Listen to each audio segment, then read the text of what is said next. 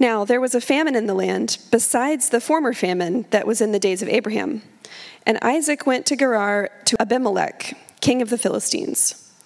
And the Lord appeared to him and said, Do not go down to Egypt. Dwell in the land of which I shall tell you. Sojourn in this land, and I will be with you and will bless you. For to you and to your offspring I will give all these lands, and I will establish the oath that I swore to Abraham your father. I will multiply your offspring as the stars of heaven, and will give to your offspring all these lands. And in your offspring all the nations of the earth shall be blessed, because Abraham obeyed my voice and kept my charge, my commandments, my statutes, and my laws. So Isaac settled in Gerar. When the men of the place asked him about his wife, he said, She is my sister, for he feared to say my wife, thinking, lest the men of this place should kill me because of Rebekah, because she was attractive in appearance. When he had been there a long time, Abimelech, king of the Philistines, looked out of a window and saw Isaac laughing with Rebekah, his wife. So Abimelech called Isaac and said, Behold, she is your wife. How then could you say she is my sister? Isaac said to him, Because I thought, lest I die because of her. Abimelech said, What is this you have done to us? One of the people might easily have lain with your wife, and you would have brought guilt upon us. So Abimelech warned all the people, saying, Whoever touches this man or his wife shall surely be put to death. This is the word of the Lord. Thanks be to God. All right, back to Genesis. We've been going through a series in Genesis. We are about halfway through that series. We've been going since September. And last week we took a quick break because it was Easter Sunday. And so we, we jumped to, uh, to 1 Corinthians 15 and talked about the resurrection. Today we are back to Genesis chapter 26. And this is one of those chapters that just does not make sense with where it is in the book of Genesis. So if you're following the narrative, this is where we've been. We, the first 11 chapters go through the history of the early creation of the world. And then then in chapter 12, the story slows down drastically and it starts talking about Abraham. And then we follow Abraham for like 10 chapters, 11 chapters, and then Abraham has a child. And we, we follow him for longer than that, actually. Uh, he has a child named Isaac. Uh, he almost sacrifices his son Isaac, but the Lord provides for him. And then we have Isaac. And so it starts the story of Isaac. But before you even get into the story of Isaac, it basically jumps over anything that Isaac did. It, it talks about Isaac getting married, but then it immediately goes to Isaac having children uh, because the story goes to Jacob and Esau. So two weeks ago, we were talking about Jacob and Esau and how Jacob tricked Esau into giving him his birthright.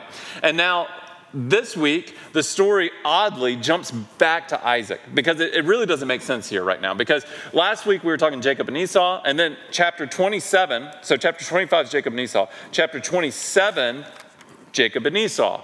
If it, you were following the, the path of the story, you would just go chapter 25 to chapter 27. You would skip chapter 26 because it doesn't really fit here. Yet the author found it prudent to put this chapter right here in the middle of the Jacob and Esau story. This is an interruption to the story. It's like you're watching The Mandalorian and they tell you a story about some dude from season one a long time ago. Um, that actually happened. A lot of people have given up on The Mandalorian. Sorry. Um, but that's, that's what's happening. It's, it's like this jump episode that we have in here. Um, but I think it's a really important episode and the point of this passage, as we look at it, is exactly this that Isaac carried the legacy of Abraham. Isaac carried the legacy of Abraham. They want you to see that. They want you to see that Isaac is following in his father's footsteps for better and for worse. They want you to see that Abraham left this legacy and it's being carried forward and will continue to be carried forward because God's promises get moved forward. But this legacy is a legacy of both blessing and of brokenness. Abraham left a legacy of blessing and brokenness to his child Isaac. And isn't that what we have all received from our own parents in one way or another? Hopefully, more blessing than brokenness. But we've all received at least the brokenness from our parents, and some of us have received quite a blessing at the same time.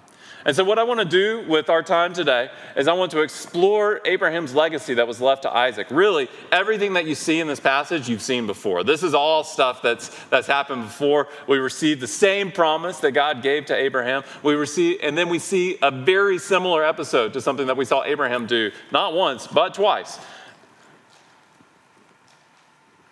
But then, as we consider this legacy that Isaac received from his father Abraham, I want us to consider the legacy that we've received and the legacy, Lord willing, that we're passing on to the next generation. So let's, let's jump into the text, my friends.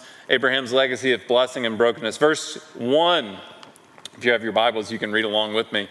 Now there was a famine in the land, besides the former famine that was in the day of, days of Abraham. A, a famine, it might not seem like a big deal. We don't really use the word famine much anymore, we use the word drought. It doesn't seem like that big of a deal to us. We have reservoirs, we have modern technology to take care of this sort of thing. But in ancient in the ancient Near East, this was a huge deal. If you don't have water for an entire season, you cannot water your crops. You cannot you cannot give your livestock water. You cannot drink water. Where's your water coming from? You have to have water to survive. And so this is a huge deal for Abraham. He's got to find some water. And so, so he starts looking. And it says, the rest of the second half of chapter, uh, verse 1 And Isaac went to Gerar to Abimelech, king of the Philistines. And the Lord appeared to him and said, Do not go down to Egypt. Now, there's always a temptation to go to Egypt during famine because Egypt has the Nile, and the Nile never runs dry. That is just a massive river. And so the people in Egypt were kind of famine proof for the most part.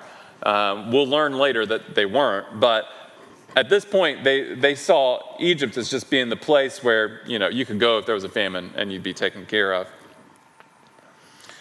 Do not go down to Egypt. Dwell in the land of which I shall tell you. Sojourn, that means like a temporary stay. Sojourn in this land, and I will be with you and will bless you. For to you and to your offspring I will give all these lands and I will establish the oath that I swore to Abraham your father. I will multiply your offspring as the stars of the heavens. And I will give your offspring all these lands, and in your offspring all the nations of the earth shall be blessed, because Abraham obeyed my voice and kept my charge, my commandments, my statutes, and my laws. So, this is a beautiful promise. Uh, Isaac's probably wondering all those promises that were made to my father, are those true for me too? because I feel like I'm about to die. This is the middle of a famine. I got to go find somewhere to go. I'm going to have to abandon this land that the Lord gave to my father. And here the Lord shows up and he speaks to Isaac. And he promises Isaac the exact same things that he promised his father Abraham that he would receive the land that uh, God had given to Abraham and that he would bless all nations through Isaac's children. And so the promise is going to go down. Abraham left a legacy of blessing to his son Isaac. He left this legacy. It's this beautiful story and message. But Abraham also left a legacy of brokenness. Verse 6 So Isaac settled in Gerar. When the men of the place asked him about his wife, he said, She is my sister. For he feared to say, My wife, thinking, lest the men of this place should kill me because of Rebekah because she was attractive in appearance. Not this again, right? It's, it's literally the oldest trick in the book, okay? It's, it's been done twice. Abraham did it at least two times. He probably did it more than two times. And here we see Isaac just repeating the sins of his father. Now, they would do this because when they would go into these neighboring cities, uh, the, the men, Isaac and Abraham, would be afraid because obviously their, their wives were lookers, at least they thought so. And uh, they thought that the king of that land would say, I want her in my harem. And so they would kill Isaac or Abraham and take their wife. And so instead they would say, She's my sister, so that they would just go ahead and take her into the harem. It's like very self preserving uh, technique here. It wasn't a very uh, good method of doing this. And so I think about Isaac and where did he learn this from? You know, is this something that he saw his father doing? Is this a trick that he just watched? Is this something that Abraham might have even said, hey, boy, let me tell you a secret. You know, this is my con. Uh, when they, when you go, you, you have to go into a foreign land, just tell them that she's your sister so you get off the hook. That would not be the best words of wisdom from a father. But we don't know how he learned this. Somehow he learned it from Abraham. And the kicker is this is actually kind of hilarious when you get here. And, and your ears should, it should listen to this. When you first hear that name, Abimelech of the Philistines, I've heard that name before. If you go back a few chapters, it's the exact same king that Abraham did this to. The exact same king. Now, maybe it was the king's son. The name Abimelech just means son of the king. So maybe it's like the line of Abimelech, and maybe this is a different person. But when we read this, what we should be thinking is this guy is like, fool me once, shame on, on you, fool me twice. I mean, he's got to learn something here, Abimelech, at this point. Isaac is repeating the sin of his father.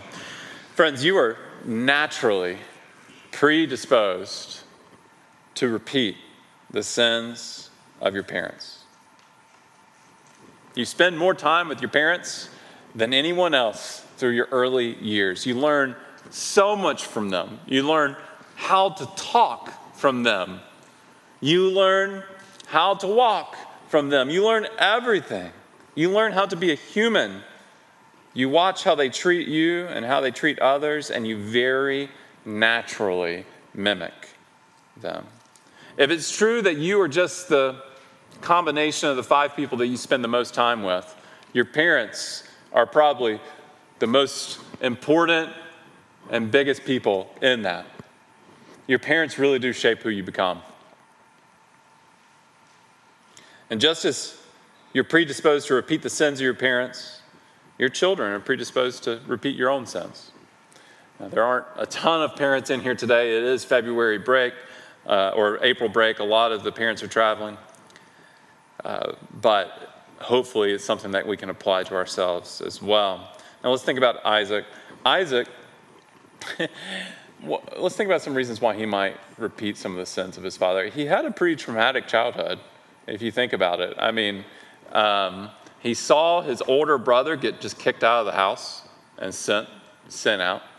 Uh, at one point, his father put a pile of sticks on a mountain, didn't tell him what they were doing, walked him to the top of the mountain, tied him to the sticks, raised a knife above him, and stopped right before he murdered him. This is not a situation, you know, they, they glossed over it very quickly, but I'm guessing there was a little trauma involved in that moment as well. I know the Lord saved him, but that leaves an impression on someone. You know, he, he repeated the same sin as his father. But the text is really clear every time that Abraham commits this sin. That it, it actually says this every time. And it says, Abraham wasn't technically lying, uh, she was his half sister. So, like the text tells us that Isaac doesn't even have that, okay? Isaac is repeating the sin of his father, but he's going another step. And isn't this the way that cycles of sin so often work? Is unless we break this cycle of brokenness, it'll just be amplified and magnified in the next generation. And in fact, what we see happen is after Isaac, Isaac increases the deception that we see in Abraham. This is the, the default sin of, of the Abrahamic line, is this deception. Uh, but then you go to Jacob. Jacob is like on 10 times what Isaac is doing. He is the trickster of all tricksters. And so we see the sin magnified in the next generation. Friends, no matter how many times you try not to repeat the sins of your parents, you will repeat some form of it. And so it will do us some good to think about our parents and think about who they are and to consider their ways and to consider our own ways and the impression they left. You'll either sin in the same way or you'll do what some of us have done and go the complete opposite way and run as far as way as you can, but then you end up sending even worse than them, just in opposite kind of ways. That happens often as well. This has been a story that's been told in, in music over and over again. Just a couple of the songs that I found impressionable with this. I think about the musical Hamilton. In the musical Hamilton, you have the two main characters, uh, Alexander Hamilton and Aaron Burr, and they are polar opposites in many ways, but in many ways they're also the same. And so the, the play in the second act, there's just this beautiful duet. It's probably my favorite song of the entire play uh, between Aaron Burr and Hamilton, and it's called Dear Theodosia. And um, Burr's daughter, her name is Theodosia and he's singing. They're, they're, both celebrating the birth of their newborn child. Uh, Hamilton has a son named Philip, and they're singing to their children. And here are just a few lyrics that they are sharing. My father wasn't around, and then the other one, my father wasn't around. I swear I'll be around for you. I'll do whatever it takes. I'll make a million mistakes. I'll make the world safe and sound for you.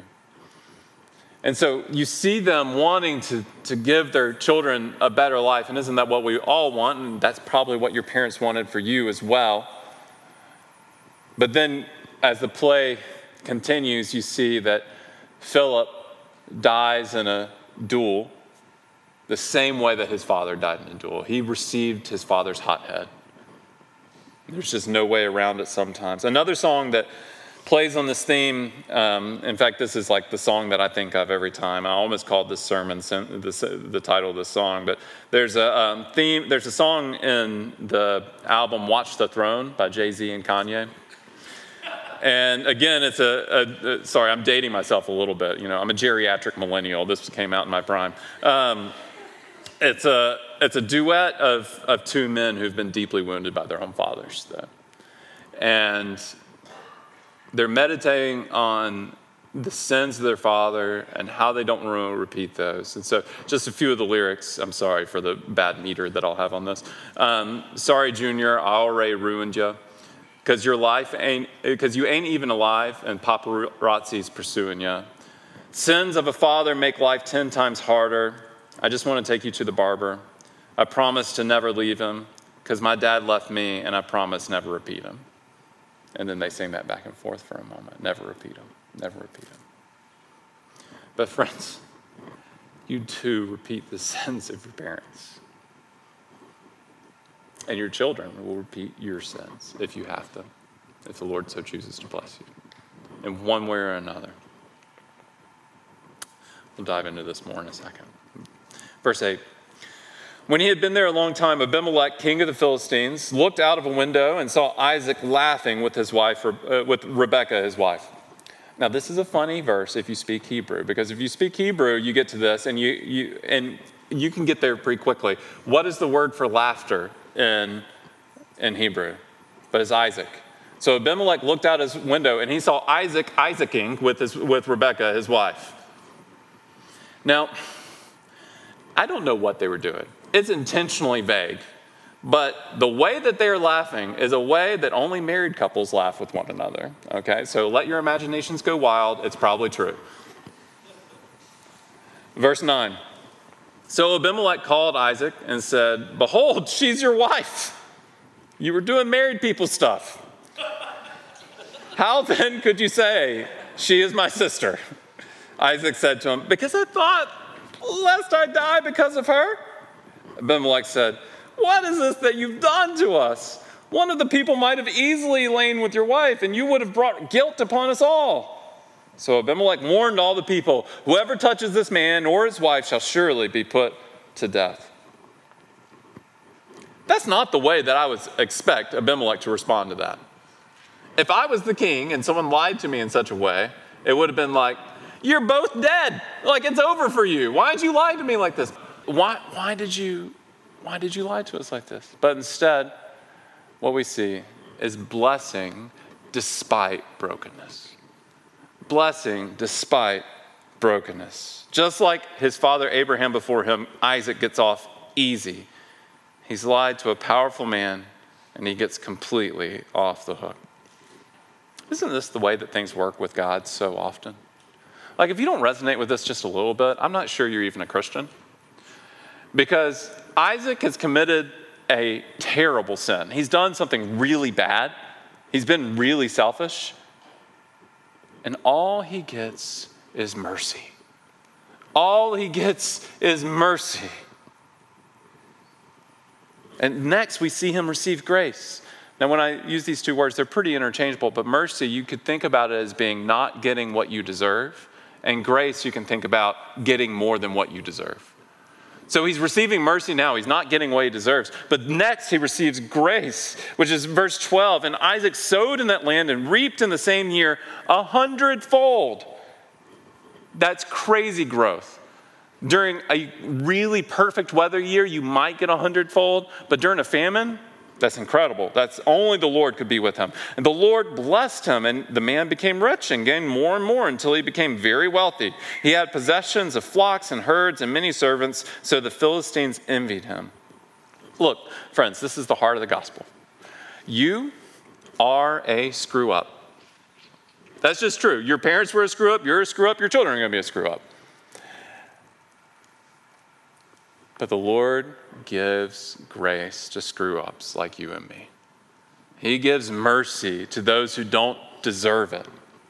Because of what Christ has done, I get to know God as my Father.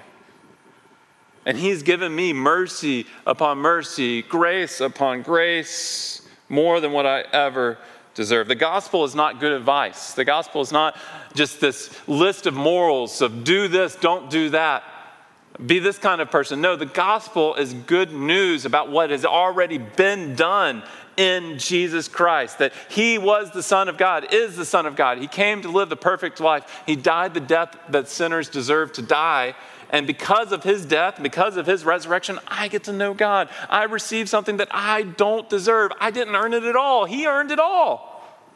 He did it all. And so we have this saying at our church. It's one of our community commitments that fuel our gospel culture here, but we speak good news before good advice. We speak good news before good advice. This means that when we go to one another and we say, hey, I'm a screw up, and we confess our sins, the way that we respond to that person is through good news first. We say, but you know what? You're beloved by God because of what Jesus has done for you. You need to remember your position as a beloved child of God. You need to know that God cares for you. Before we start telling them, now, here's some steps that you can take to not be a screw up again. Okay? We're so tempted to run to advice first, are we not? Like, oh, well, here's four steps that you can get over that sin. Uh, here's what you should have done in that situation. But no, we speak good advice, good news before good advice. We are a community gathered because of the gospel and we are a community that is shaped by the gospel. Now, here's how I want to spend the rest of the few minutes that we have uh, for me to share with you. I want to discuss what it means to, lead, to receive a legacy from our parents, and I want to talk about how you pass the legacy of blessing on to your own children. And I promise I'll make it applicable even if you don't have kids or, and you don't plan on having children. So I'll make it applicable to everyone. So, first of all, I want us to consider the legacy that we've received from our parents. What blessings have you received from your parents? And what levels of brokenness have you received from your parents? I've been sharing about this more recently. Uh, my father died two years ago, and uh, it's one of those things that I never talked much about my father whatsoever before he died.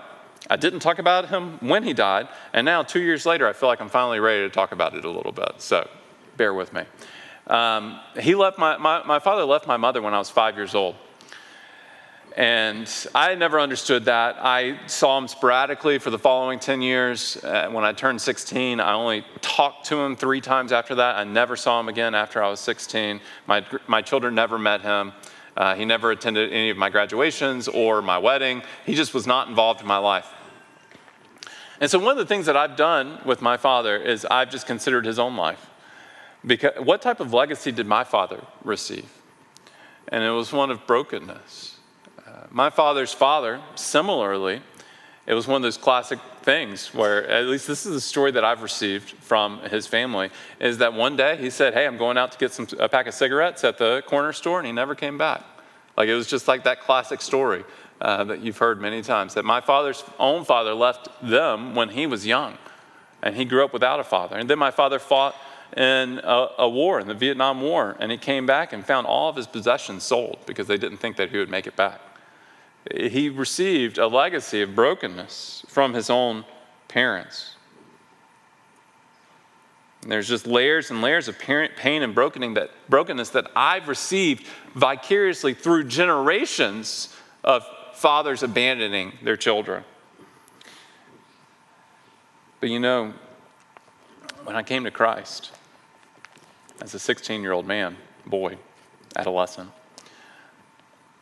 the Lord started healing these pieces of brokenness that were found within me.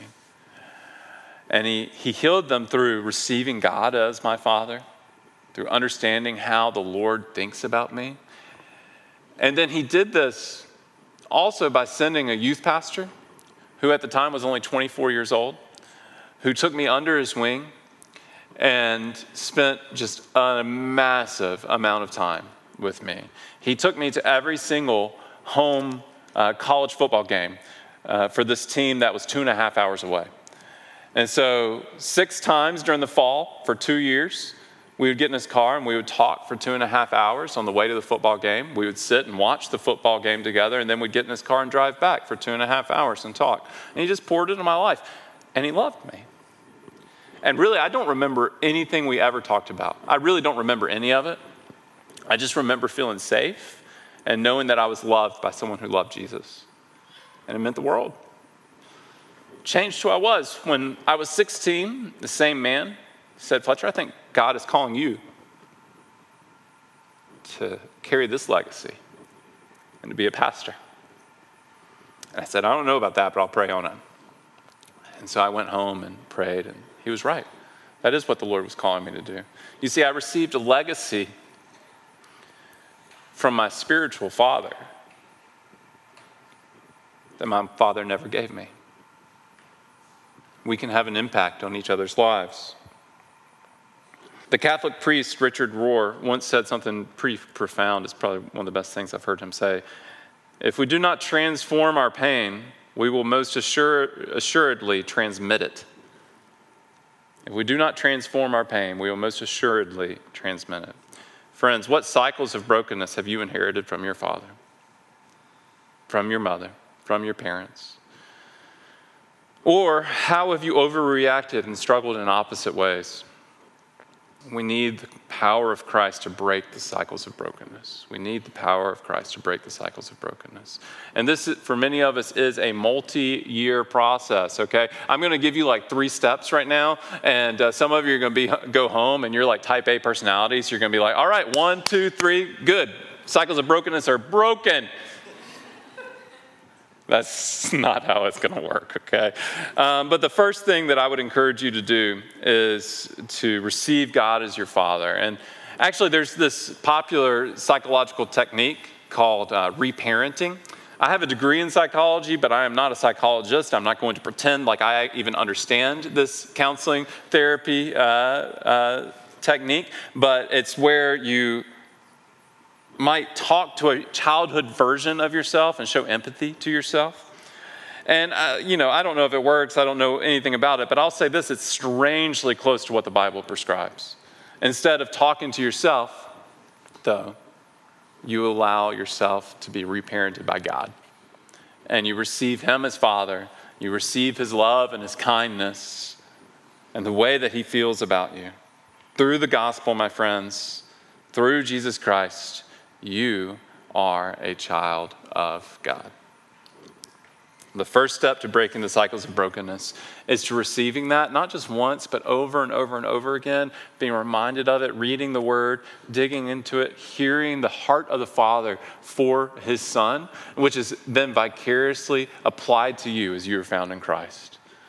You have to be reminded of that over and over and over again. Receiving God as Father is your first step to healing the wounds that we've received. After you receive God as Father, you can start working on this next step. And this next step might even be harder than the first, okay? This is a, a pretty uncomfortable sermon.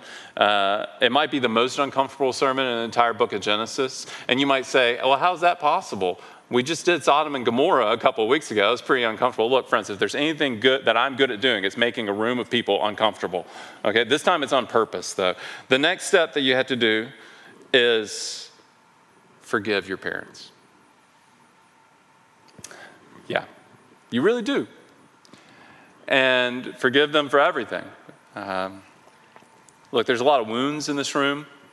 We're all broken people, and we need to work through those things. You might need to talk to someone about this, talk to a friend, talk to a community group leader, talk to a counselor. You're going to need to work through some of these things. Even if you had great parents, there's still places where you can forgive them and, and move on. Let me say this to maybe help you with it. Your parents did not know what they were doing. They just didn't. They didn't know what they were doing. And your parents' parents did not know what they were doing. They received a legacy of brokenness from, from their own parents. No one knows what they're doing. And how much easier would it be, though, if our parents would just come to us and be like, yo, I didn't know what I was doing, I'm sorry. Right? That would be unimaginable in many of our lives, but so, so helpful. If you have adult children or adolescent children, I encourage you to do that. My own wife received this a couple years ago. Um, she, uh, you know, her, her father became a Christian when she was like nine or 10. And he was an Air Force officer. He flew a really manly plane, an A 10, a warthog. Um, and when we were, we, we had just recently gotten married, and he took her out to coffee and sat her down. And you got this manly man who played hockey at Air Force Academy, okay? Like, this like chest hair everywhere here in this situation. Not literally, just like I'm just trying to emphasize his manliness. Um,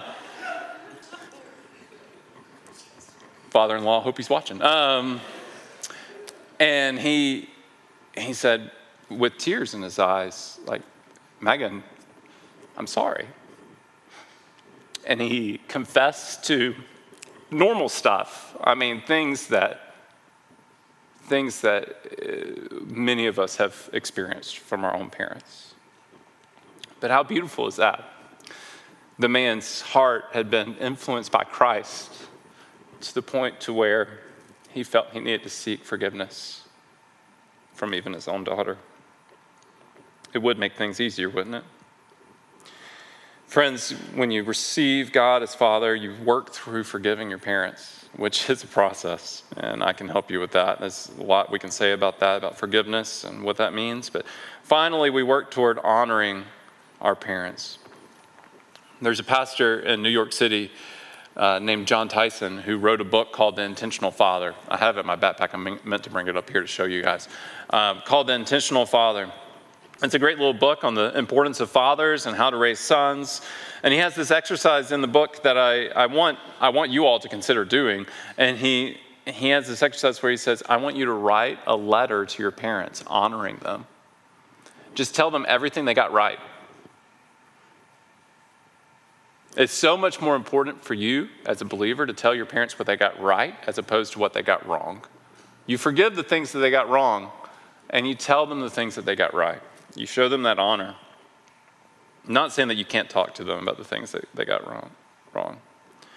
When he tells the story, he, he said that he gave his father the letter that he wrote him before an international flight. Um, and his father, you know, left and read the, read the, the letter on the flight and his mother called them whenever they got, he's from Australia, so whenever they got back to Australia, his mother called him and said, What did you write your father? And he said, Oh, did I offend him? And she said, No. Something profound happened in your father's heart. He sat on the plane weeping while he read your letter. He was so happy about it. Thank you for doing that for him. Friends, if I ever receive a letter like that, I'll be ready to move on to glory, okay? There's no greater goal that I have in my life than to serve the Lord Jesus with all I have. And I want you guys to receive that. But I want those three that I have to receive it even more. Um, maybe your father was absent, as mine was. or maybe even abusive, Lord forbid. Well, the process is going to be more difficult.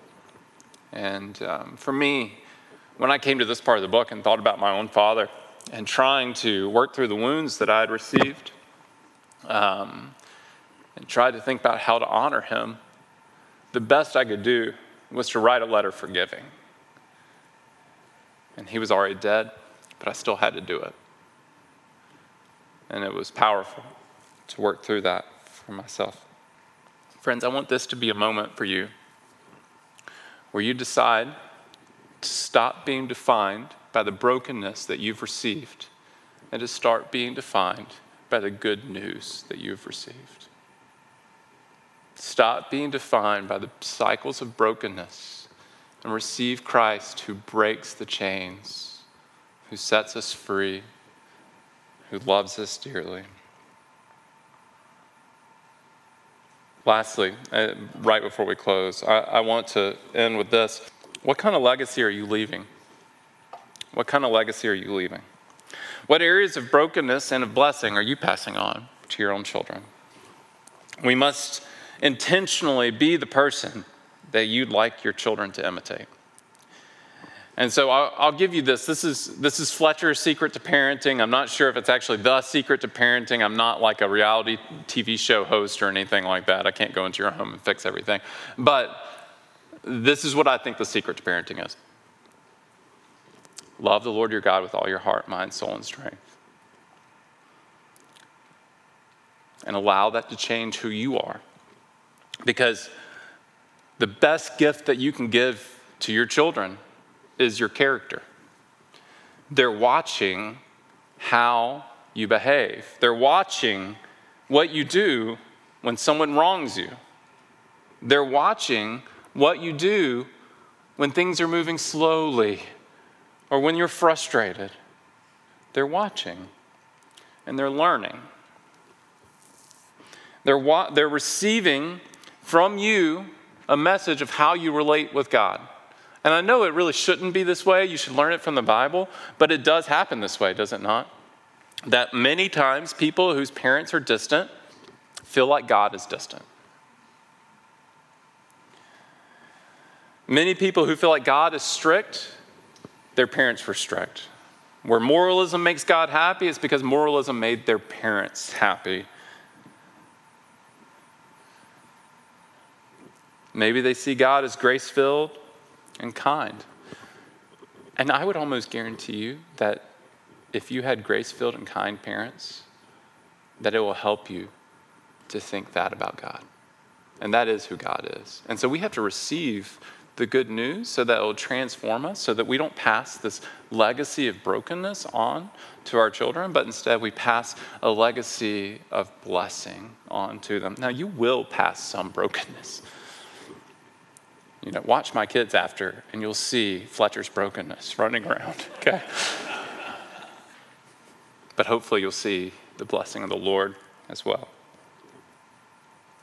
Jesus wants you to enjoy the love of the Father, to just swim in it and bask in it, so that you can give your kids the gift of intentionality and time and, and you can help them to understand the love of God for them. Uh, Frederick Douglass says it like this He says, It's easier to build strong children than to repair broken men. And John Tyson, in his book, he, he said it like this, and I love this. He said, We need to have a vision of the day our sons will leave our homes and work backward from that day with a plan to help them gain the knowledge, skills, character, and experiences they need. This will enable them to move into the world as confident and healthy men. Now, if you don't have children, let me apply it to you for just a moment. First of all, the parents of this congregation do not know what they are doing. Okay, none of us do. We don't know what we're doing. That's the secret. Okay, gig is up. We don't know what we're doing. We're making it up as we go. We're figuring it out, okay? Hopefully, you get a little bit better after the first one, but you're still like making it up, okay? So, first children, you know, your parents had no idea. If you're a third child, you're like, yo, my parents stopped caring long times ago, okay? We just don't know what we're doing. And so we need you to come alongside us and help us. We need your help. We need your help. The parents of this church need your help. And secondly, there are spiritual orphans in this home. There are spiritual orphans in this house, people who did not receive a, a legacy of blessing from their parents. They received a leg- legacy of only brokenness, and they need your discipleship. That 24 year old pastor that took me under his wing was a single man without children, without a wife. But he cared for me. And through him, many nations are being blessed. God has called you to be intentional with your time, to, to disciple one another. If you want to have kids one day, this is the intentionality boot camp. You, know, learn here, work on your character, be the type of person you want to, to pass on to your kids. And if you don't want to have kids one day, well, friends, this is, this is your life. This is now your calling. This is what you are meant to do. You're meant to leave a legacy. Don't just leave a legacy in biotech. Don't just leave a legacy in the academia. Leave a legacy of faith and blessing from the Lord to many people. Take them under your wing, care for them, love them. Let's build a culture of discipleship here. Each week, we take a sacred meal to be reminded of the good news of Jesus. And uh, this is a communion meal that we offer to anyone who calls on Christ as their Savior. And it's a reminder that the Lord dines with us, that He has received us as children, that we have a place at the table. And today, if you are a child of God, we want to invite you to receive this meal. On the night that he was betrayed, Christ took a loaf of bread and he broke it and he said, This is my body broken for you. And he took a cup and he said, This is my blood shed for you. Do this in remembrance of me. And so every week when we do this, we're being reminded that the body of Christ was broken for us and the blood of Christ was shed for us. Church, let's stand, prepare ourselves to respond to God's word and to receive this holy meal. Father, as we come to your table, we pray that you would receive us as children. We pray that you would receive us as you've received Christ, that you would draw us near to your chest, that you would hold us dearly, and that you would break the cycles of brokenness and pain that we've all received from our own parents and that our parents received from their parents. And God, that you would help us to pass on a legacy of blessing only, that you would forgive us where we fail, and you would help us to love as you've loved. God, as, as this crowd is working through their wounds, it's, it's going to be a process. But God, we pray that you will parent them well, that you'll care for them well, and uh, that they might receive you as Father. In Christ's name we pray. Amen.